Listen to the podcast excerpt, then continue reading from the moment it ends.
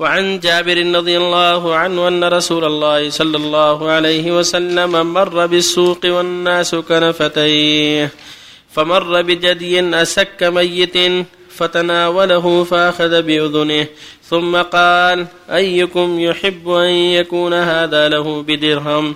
فقالوا ما نحب أنه لنا بشيء وما نصنع به.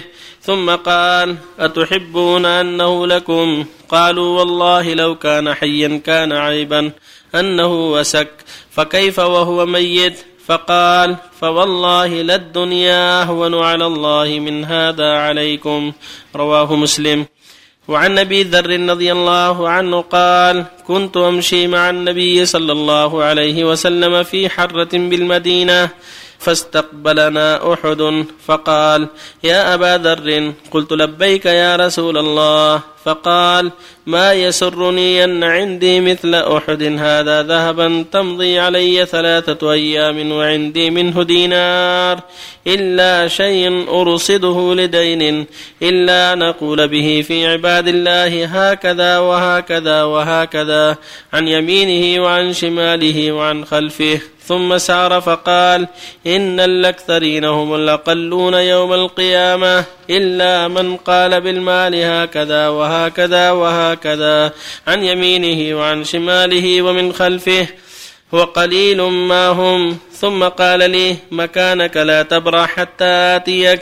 ثم انطلق في سواد الليل حتى توارى فسمعت صوتا قد ارتفع فتخوفت أن يكون أحد عرض للنبي صلى الله عليه وسلم فأردت أن آتيه فذكرت قوله لا تبرح حتى آتيك فلم أبرح حتى آتاني. فقلت لقد سمعت صوتا تخوفت منه فذكرت له فقال وهل سمعته؟ قال نعم. قال ذاك جبريل أتاني فقال من مات من أمتك لا يشرك بالله شيئا دخل الجنة. قلت وإن زنا وإن سرق؟ قال وإن زنا وإن سرق. متفق عليه. وهذا لفظ البخاري. وعن أبي هريرة رضي الله عنه عن رسول الله صلى الله عليه وسلم قال لو كان لي مثل أحد ذهبا لسرني ألا تمر علي 3 ليال وعندي منه شيء إلا شيء أرصده لدين. متفق عليه. بالله التوفيق. الحمد لله وصلى الله وسلم على رسول الله وعلى آله وأصحابه ومن اهتدى به. أما بعد، هذه الأحاديث التي قبلها فيها الدلالة على حقارة الدنيا وأنها لا قيمة لها عند الله جل وعلا، كما تقدم في قوله صلى الله عليه وسلم ما الدنيا في الآخرة كلا كما يدخل أحدهم إصبعه اليم فلينظر بما ترجع. وهكذا لما مر بالجد الأسك قال لأصحابه هل يحب أحدهم أن يكون هذا له؟ قالوا كلهم لا قيمة له. فقال الدنيا عند الله أهون عليه من هذا عليكم. هذا يدل على أن حقارتها وأنها لا قيمة لها بل هي زائلة. وما الحياة الدنيا إلا متاع الغرور وما الحياة الدنيا في الآخرة إلا متاع يتمتع به المسافر.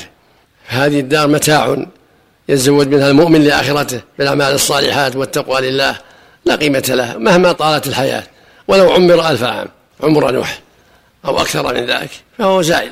فالواجب والحزم والكيس أن يعد للآخرة وأن يزود من هذه الدنيا للآخرة وأن يحرص على تقديم ما ينفعه في الآخرة من مال وعمل صالح. وهكذا قوله صلى الله عليه وسلم ما أحب لما رأى أحد ما يحب أن يكون لي مثل أحد ذهبا لو كان مثل أحد ذهبا لأنفقته في سبيل الله ما تمر عليه 3 أيام لو عندي منه دينار إلا دينار أرصده لديه. فهذه حتى على النفقة وأن المال إنما ينفع إذا أنفق. هذا يقول صلى الله عليه وسلم لو كان له مثل أحد ذهبا ما مرت 3 إلا وقد أنفقه إلا دينار يرصده لدين. هذا فيه الحث على الإنفاق. ويقول صلى الله عليه وسلم إن الأكثرين هم الأقلون يوم القيامة، الأكثرون أموالهم في الدنيا هم الأقلون يوم القيامة إلا من قال هكذا وهكذا وهكذا، من تصدق وأنفق وأحسن. فينبغي المؤمن أن يكون ذا جود وكرم وإنفاق وإحسان وأن لا يبخل، ومن يبخل فإنما يبخل نفسه. فينبغي له أن يجود ويحسن إلى عباد الله. الله جل وعلا يقول أرضيتم بالحياة الدنيا من الآخرة فما متاع الحياة الدنيا في الآخرة إلا قليل. فالجود ينفع أصحابه في الدنيا والآخرة. فالجدير بالمؤمن ألا يبخل بالدنيا وأن ينفق ويحسن ما أعطاه الله يرجو ثواب الله. كل على قدره. يقول صلى الله عليه وسلم: اليد العليا خير من اليد السفلى، واليد العليا هي المعطية المنفقة، والسفلى الآخرة السائلة. اليد العليا خير من اليد السفلى وابدأ بمن تعود، وخير الصدقة ما كان عن ظهر غنى، ومن يستعفف يعفه الله، ومن يستغني يغنيه الله. فالمشروع للمؤمن أينما كان أن يجود على إخوانه وأقاربه والفقراء وغيرهم يحسن، وفي وجوه الخير كتعمير المساجد والمدارس والربط للفقراء وأشبه ذلك. المقصود أنه يتحرى النفقة في وجوه الخير مهما أمكن، ولا يبخل ولا يهمه المال، بل يهمه إنفاقه في وجوه الخير، كما قال صلى الله عليه وسلم: لو كان لمثل أحد ذهبا لا أنفقته سبيل الله، وما يسرني أن تمر علي 3 أيام وعندي منه دينار إلا دينار أرصده لدين. الدين مقدم، يجب أن يعطى الدين حقهم، يعني إلا شيء أحفظه حتى أسد به الديين. كذلك هذا يدل على فضل التوحيد، وأن من مات لا يشرك دخل الجنة وإن كان له ذنوب سيئات، لكن إذا كان له ذنوب تحت المشيئة قد يدخلها من أولها ويعفى عنه، قد يعذب ثم يخرجه الله من النار إذا مات على الذنوب ولم يتب، كما قال تعالى: إن الله لا يغفر يشرك به ويغفر ما دون ذلك لمن يشاء. فمن مات على التوحيد فهو من أهل الجنة، ولو عذب ولو جرى عليه عذاب قبل ذلك لذنوبه التي أصر عليها، لكن مع له منتهى في الجنة. وفق الله الجميع. أحسن الله عملكم. قول الرسول صلى الله عليه وسلم: أعظم الشرك أن يزني الرجل بحليل الجارة، لا تكون الزنا من الشرك. نعم. أعظم الشرك. لا، هذا أعظم الزنا، مو أعظم الشرك، أعظم الزنا أن يزاني بحليل الجارة. نعم.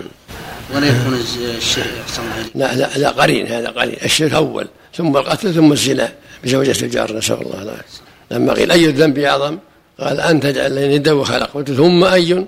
قال: أن تقتل ولدك خشية طمع. قلت: ثم أي؟ قال: أن تزاني بحليل الجارة. في اللفظ الآخر قال: أكبر الكبائر إشراك بالله، ثم عقوق الوالدين، ثم شاهد الزور، نسأل الله العافية. سنة الرمل في الطواف يا شيخ، خاصة بطواف القدوم؟ نعم، طواف القدوم في الأشواط 3 الأول بس، في طواف القدوم، العمرة، طواف العمرة والحج. من يحض على زيادة القهوة والعزائم وهذا وهو ما يعزم ولا شيء، جزاه الله خير، ينصح يعمل بما قال، أو ينصح يعمل بما قال، ولكن ينفع نصيحة للناس، تنفع ولو بخيله. قد يجود البخيل إذا نصح ولو أنه بخيل ينفع، لكن ينصح، قال: اعمل بما تقول. سماحة الوالد، الإعلان عن حلقات الذكر وإعلان عن جوائز أو رحلات عليها، حلقات العلم، يعني حتى يحضرها الناس طيبة. قال في مسجد فلان حلقة علم، فيه دروس، ما فيه طيب، من باب الدلالة على الخير. من دل على خير فله مثل أجر فاعله، يقول النبي صلى الله عليه وسلم: من دل على خير فله مثل أجر فاعله.